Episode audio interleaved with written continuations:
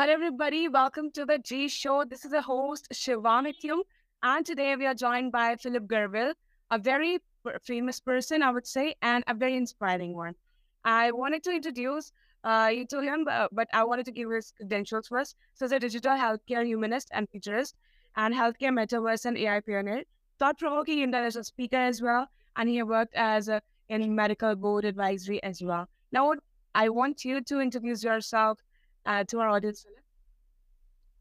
Okay, thank you very much for the invitation. And uh, you you say the most essential stuff, you know, but actually I'm uh, uh, I worked 30 years in the industry, you know, mainly in the, let's say half of it in specialty chemicals and half of it in pharmaceutical and biopharmaceutical. I'm on early retirement, luckily, you know, since since September 20, uh, uh, 2022.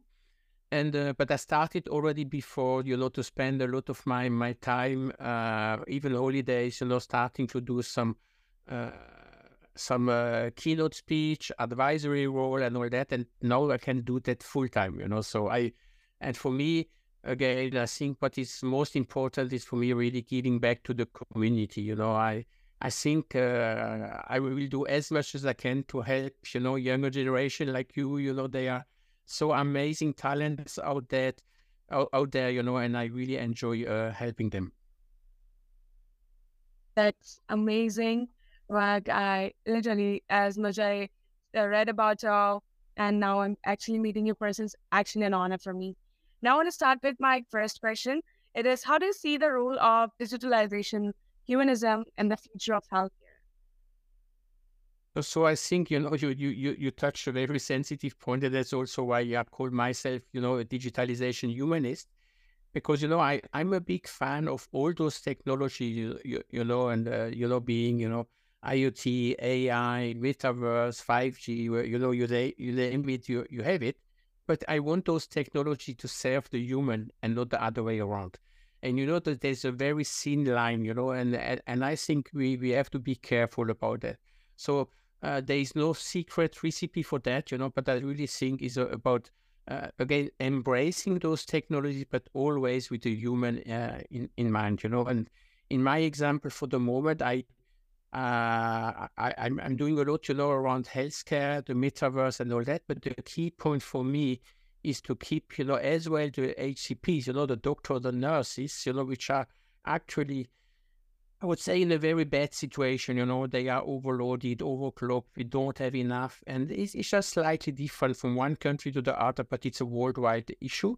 But on the other side, also the patients, you know. So always keep those people in mind and use the technology basically to to support them. Uh, I'm still a big fan, you know, of AI, but I still prefer today. I'm not saying it's not going to change, but today to call it augmented intelligence and not artificial intelligence. It's it is a tool to help us, you know, to to be more efficient and maybe to release some of the non-added value time. Uh, AI is definitely augmented intelligence. I had this quote somewhere like from Tanmay. Uh, he mentioned his keynote as well and the condition of doctors and nurses we already saw in COVID 19 and the pressure that they had. So I believe so. Now, this brings me to my next question, which I am really curious to ask from you. It's about what are the biggest opportunity for like using technology to improve healthcare in developing countries like us? Like I'm from India, and which is a developing country. So, what are your take on that? I, I, I think first of all, before going to those details, I still would like to, to, to mention something. You know, we, we are unfortunately entertain, entertaining a kind of fight between AI and the doctors. You know, rather to to see that as, as a tool and augmented intelligence, as I said before, we say, you know, AI is better, doctor is better, and all that, and that's not helping. You know, it's a tool for them to release some of their time to do what humans do better. You know, most of the people go to the doctor also to talk to a human, not to talk to a machine. So whatever we can remove is to release the time for the doctors. And today, you know, I would even ask the question, you know, is the technology going to make us more human or less human? And I'm sorry to say that it sounds easy to answer, but today the average GP visit in the UK is 10 minutes in Germany is seven minutes. And all the other countries, you know, it's, it's a question of a, a few more minutes or not.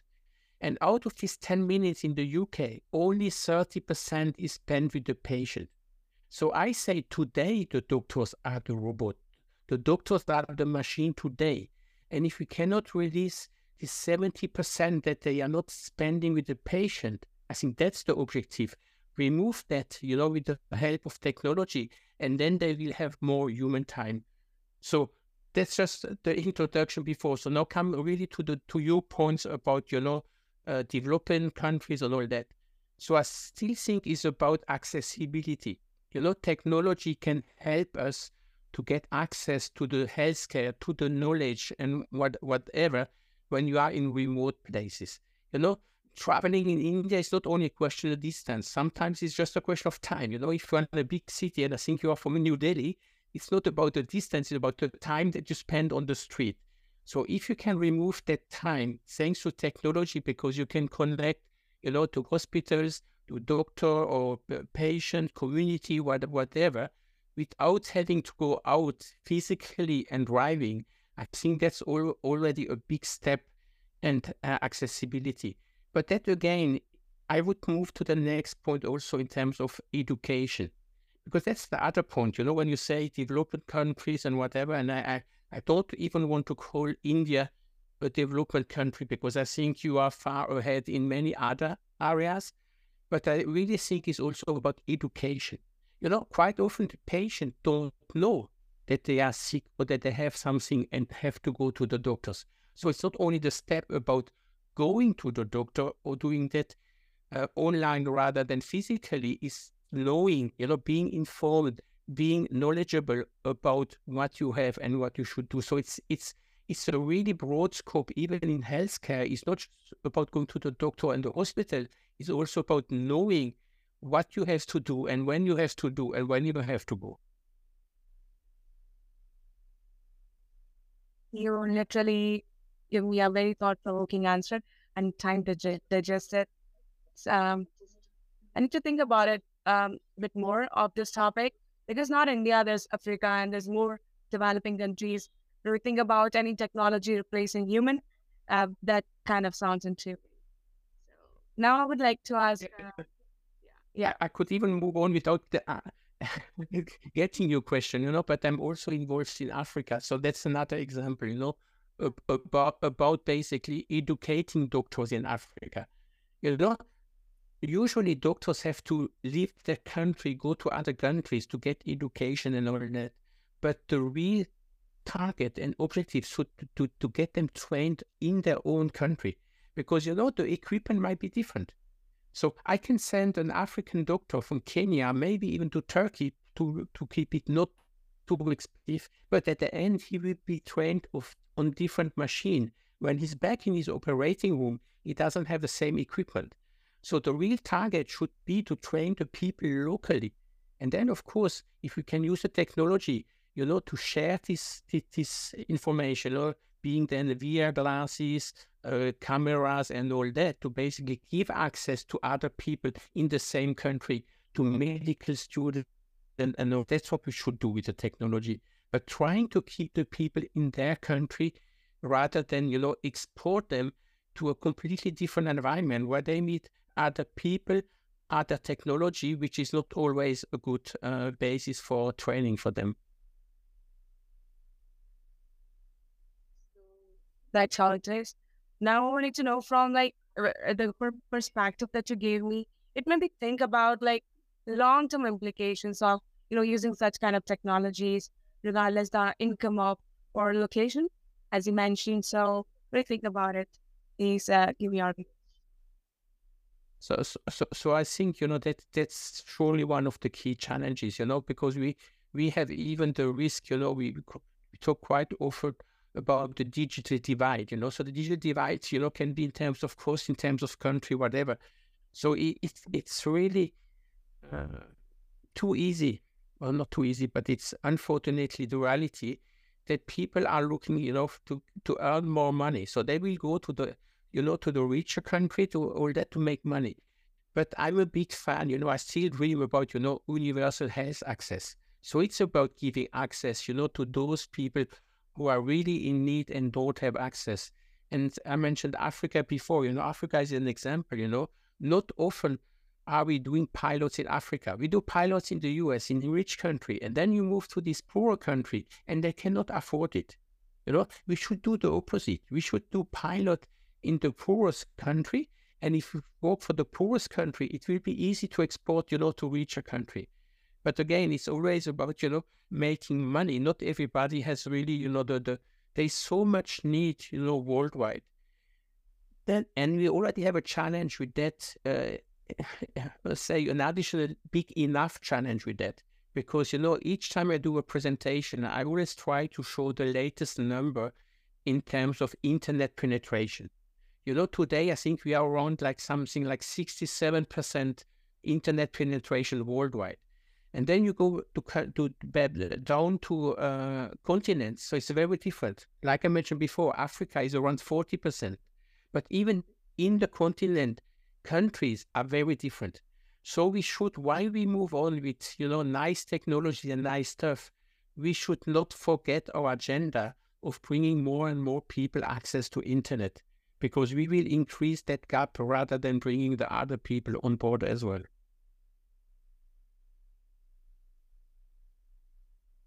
Right. Um, so now I would like to ask my next question. It's about uh, how can we ensure technology like it is used to improve the patient's experience rather than detract from it. Uh, for example, if we talk about USA, we have a much better medical system as compared to many of the developing countries. So do they are really costly as well.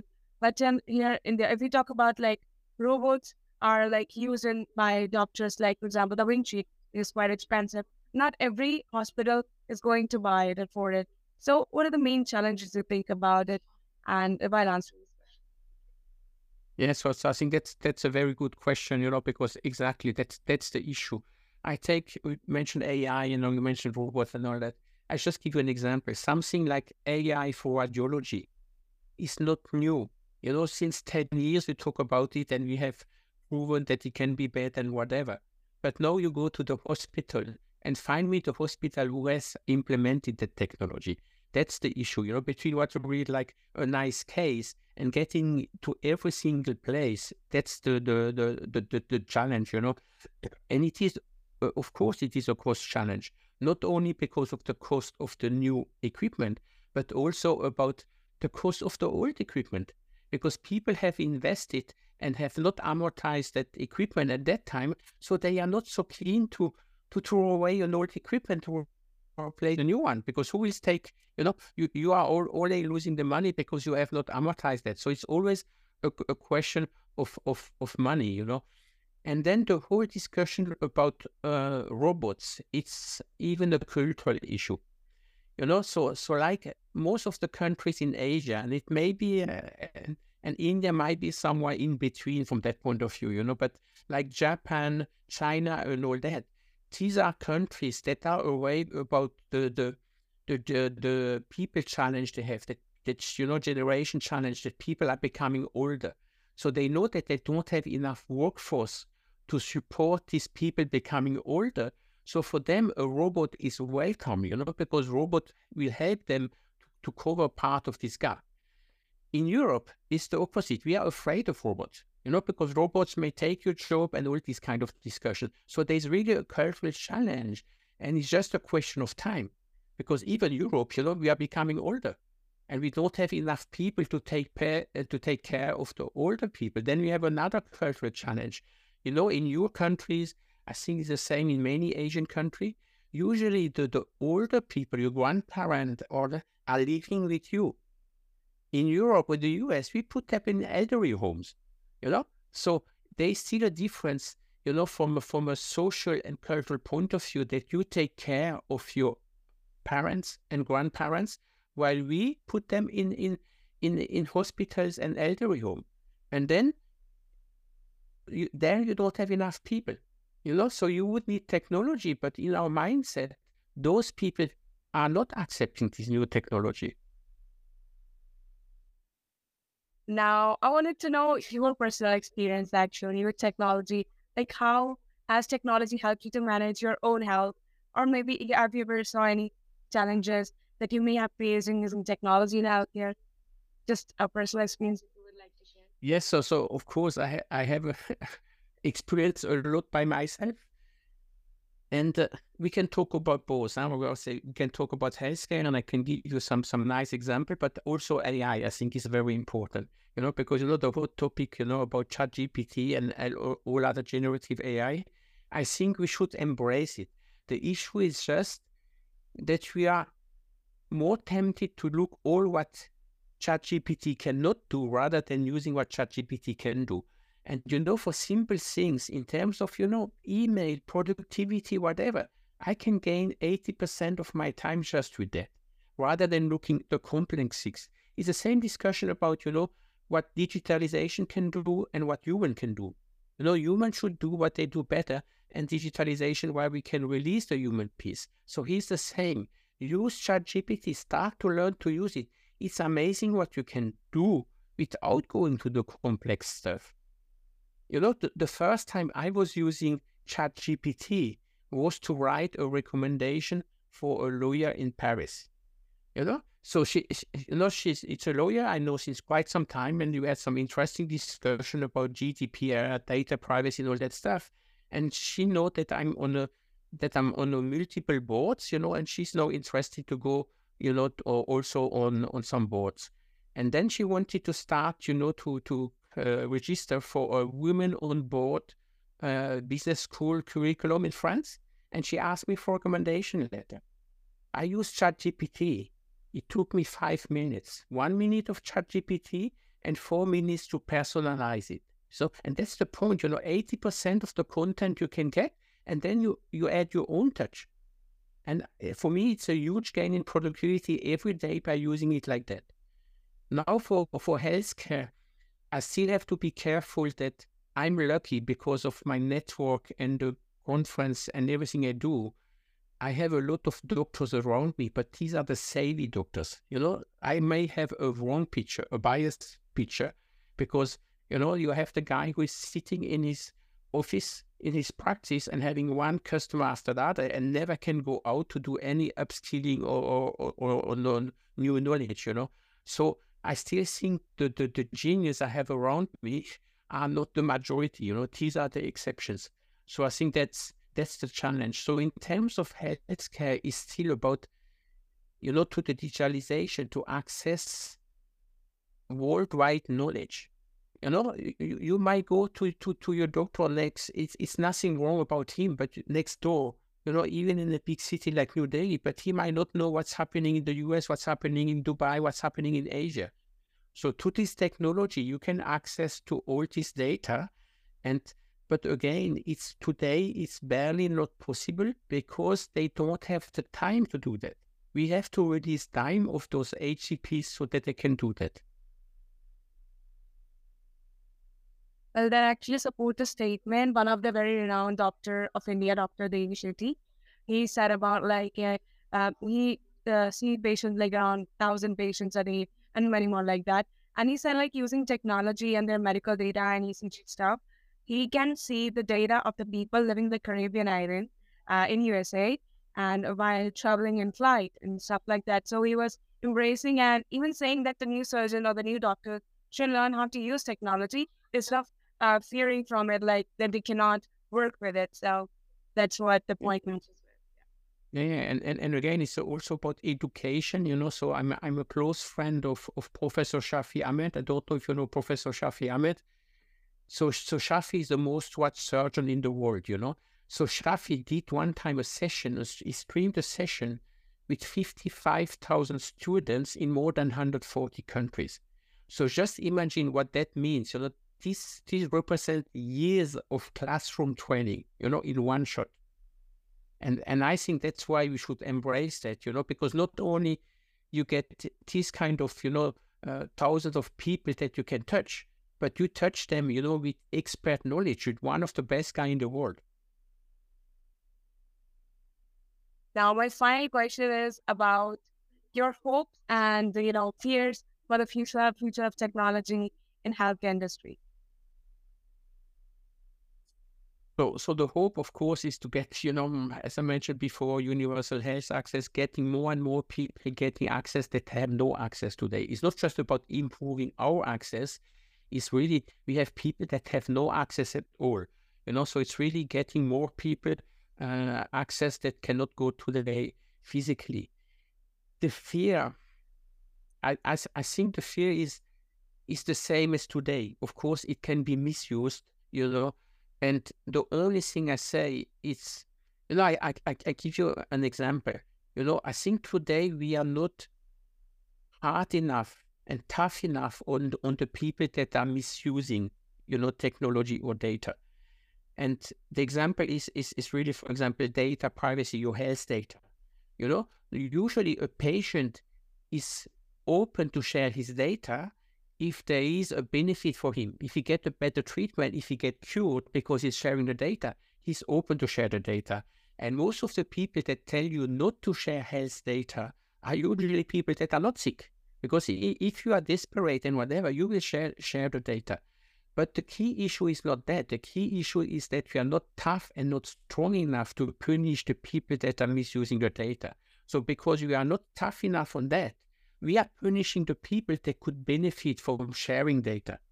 You know, so I think that's one of my key challenges. You know, people, know, I'm I'm open to share data if I get a better outcome, being health data or any other data, but I'm also aware that people might misuse it, and we are not strong enough with with with, with those people. So that's one of my biggest issue because we have more and more data. You know, the volume of data is increasing, you know, talking big data and all that. So we have more and more data. Things are going, going quicker.